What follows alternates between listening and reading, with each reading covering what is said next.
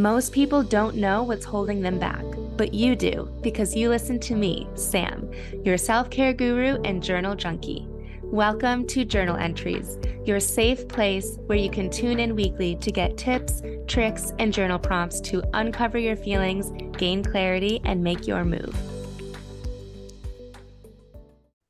Hello, welcome back to Journal Entries. This is season two, episode one. We are just going to jump right back in, right back into all of the things that journaling has helped me with. If you are new to listening, my name is Samantha, and I started journaling in December of twenty twenty, December nineteenth, actually. It was my first real journal entry, I call it, because it was more than just affirmations and gratitude. It was what I thought was a vent session where I just blurted out all of the things on paper that were in my heart and on my mind. But it turned into something so beautiful where I felt so much relief and clarity, and it wasn't like my whole life changed after that entry, but I felt like I had enough clarity to take a tiny step forward towards what I wanted and how I wanted to feel. And just becoming more and more consistent with journaling and showing up for myself in that way. Now I'm a completely new person. My life is completely different with that consistency. Now I feel like I found a voice. I have my voice. I use my voice. I am just so much more intentional as a mom, as a entrepreneur. Um, I just, I just feel in control, positive, like excited for the future. And like, things happen, emotional things happen to me, and I still have emotional reactions, but I move through them so much quicker. And journaling literally is the thing that has helped me, journaling and therapy. So that's what I use this podcast for, is sharing how I do that, so that hopefully if you can relate to anything that I've been through, this will help you as well. I like to provide journal prompts for you. And then, of course, if you need additional resources or are interested in working with me, you can find all of that at my website, which is samanthapenkoff.com forward slash podcast.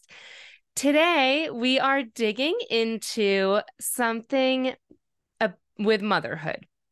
It's something that I've never talked about, but it sometimes still weighs super heavy on me. But oh my gosh, as a new mom, like I, I almost feel anxiety just like thinking back to being a new mom and being in this moment. I can picture myself in the house that I was living in, in the Outer Banks, being a new mom and questioning everything.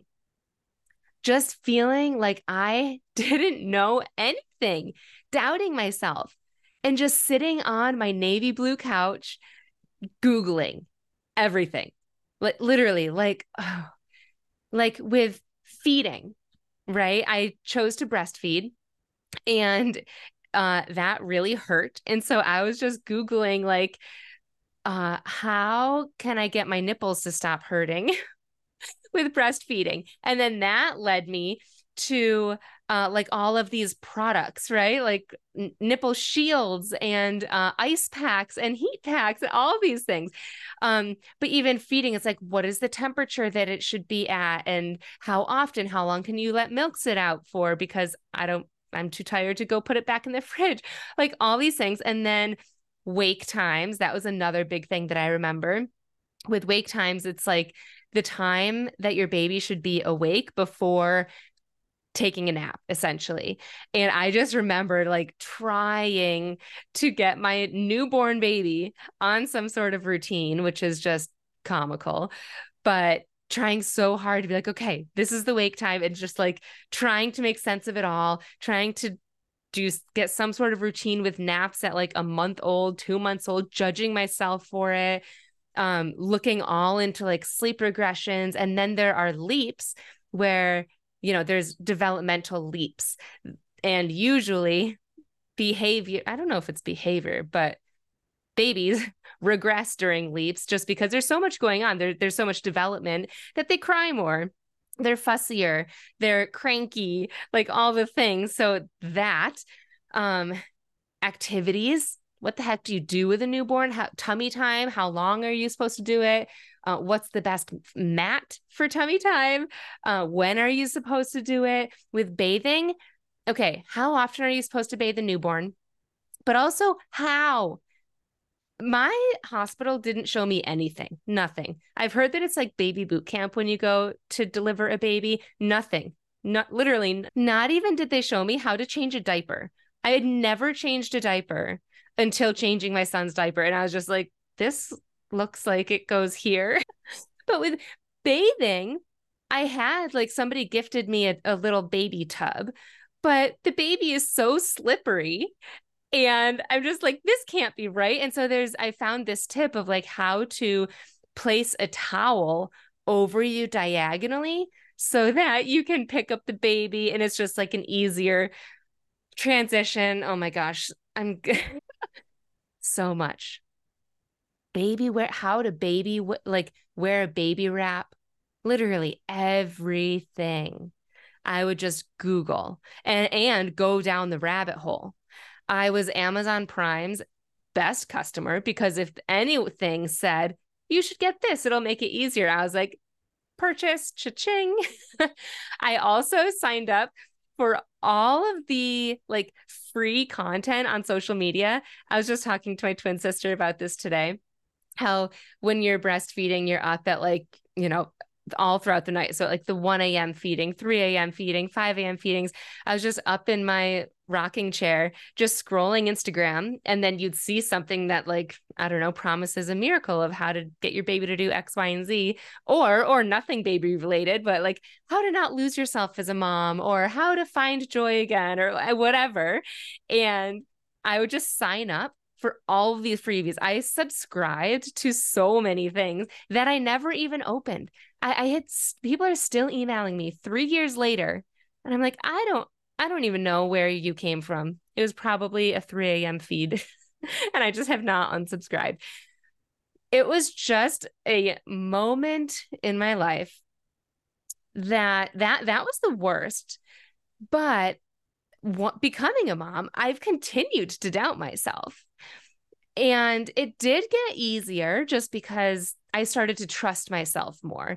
And, you know, you eventually learn like there is no one right way or the best way for all babies. Every baby is different. All parents are different. There's so many different ways that you can do things. And so eventually you learn that. But, and, and I was told that even before I had a baby, but you just get in your head about this.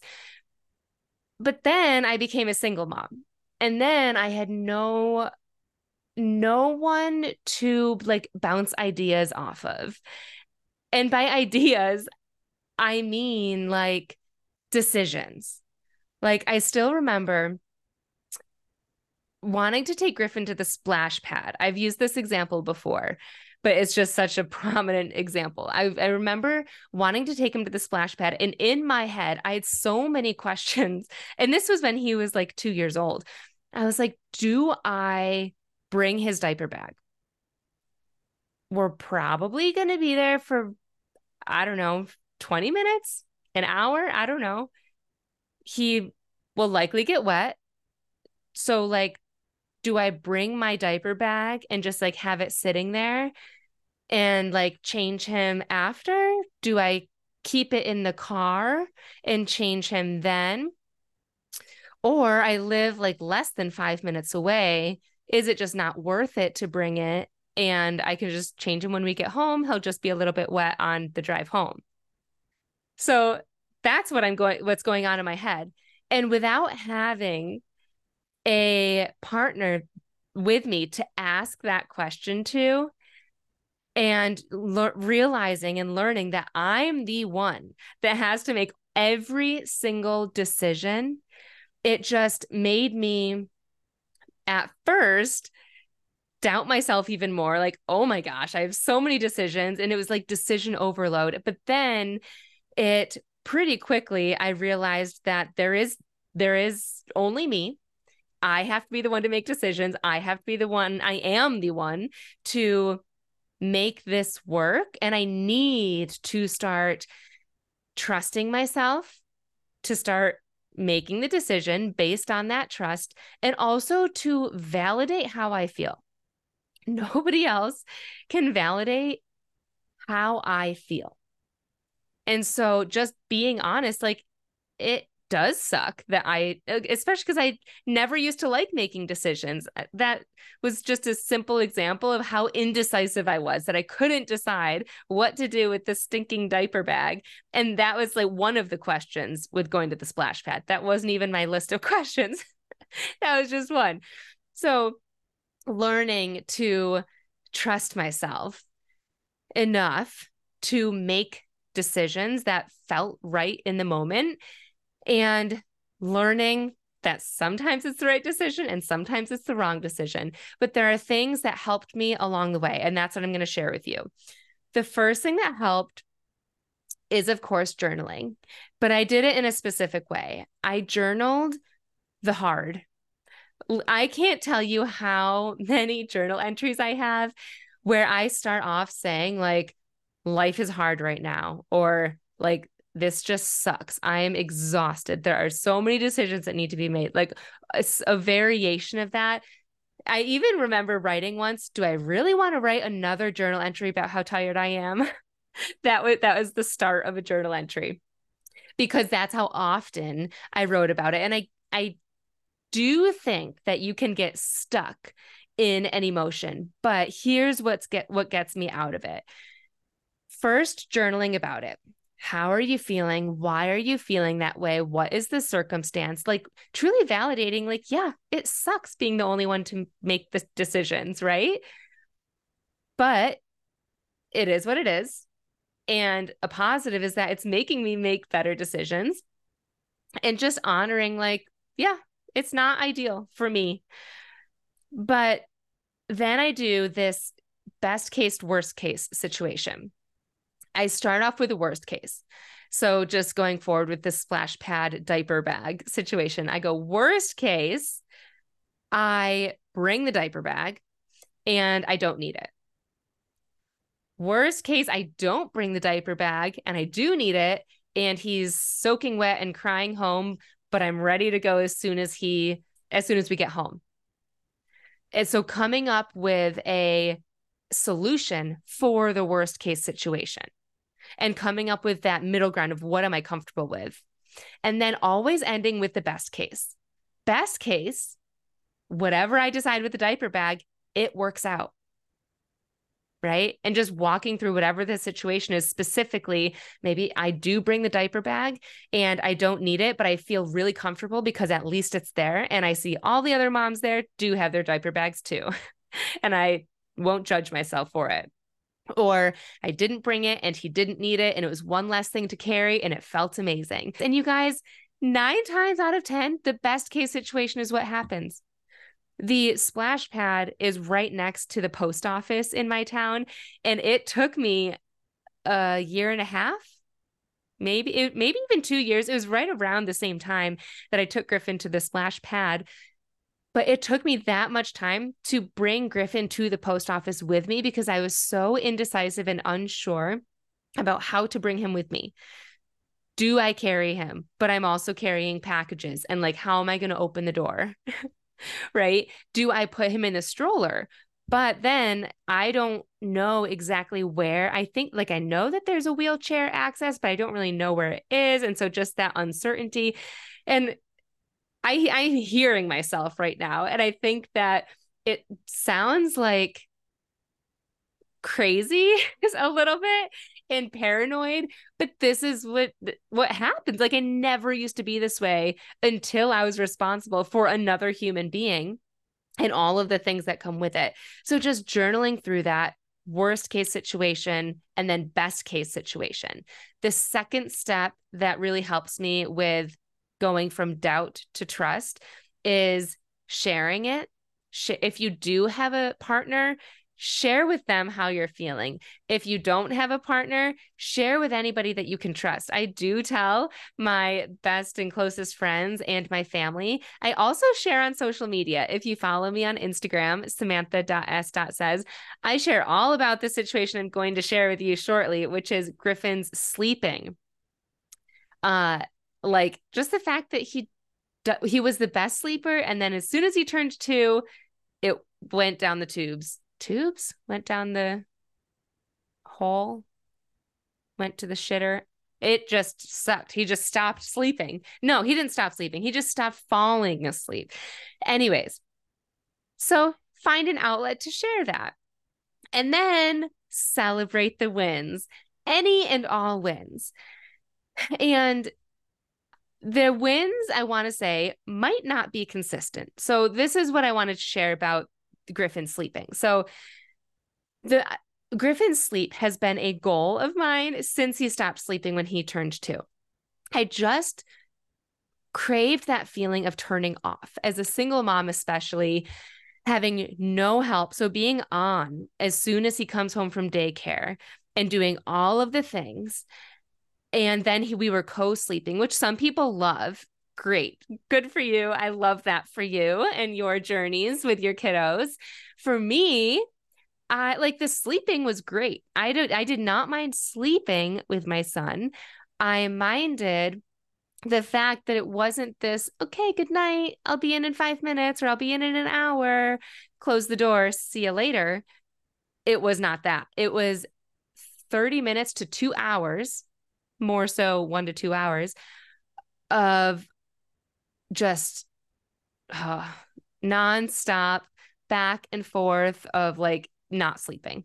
And so I went through a lot of different things. And then recently I transitioned him to his own bed. So the, a lot went on in between there, but I transitioned to him, it, him into his own bed.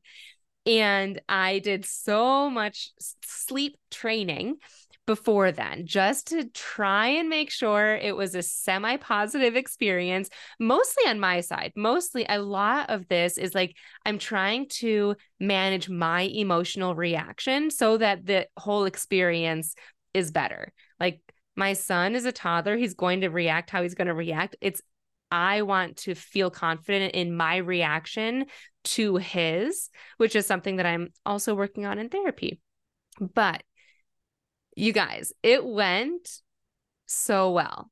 The first night of Griffin sleeping in his bed, it did take, I think, like an hour of me like checking in on him and him like playing in his bed, and I would go in and whatnot. And then he fell asleep and he slept all night in his own room and then woke up in the morning. It was just like, oh my God. Like I expected him to cry when I left the room, to fight and like to try and sleep in my bed, to come into my room in the middle of the night to, you know, I just hear horror stories of like these kids that of the transition of trying to get them in their own bed.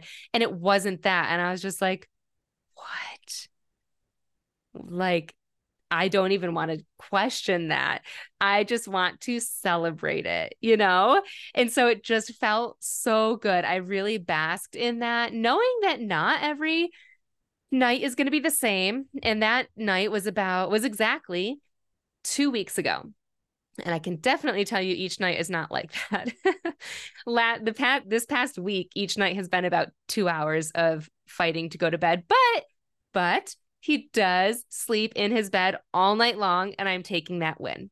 Those wins are a big trust, like booster of like, I can do this. It just felt so validating, not just validating the hard moments, but validating that I can do this, validating that I'm doing it right, validating that all of the sleep training that I did was worth it. Validating that the monster truck bed that I got and the trucks that came with it, all, all the things, like I'm doing it. And that feels good too. So validating on, on both ends.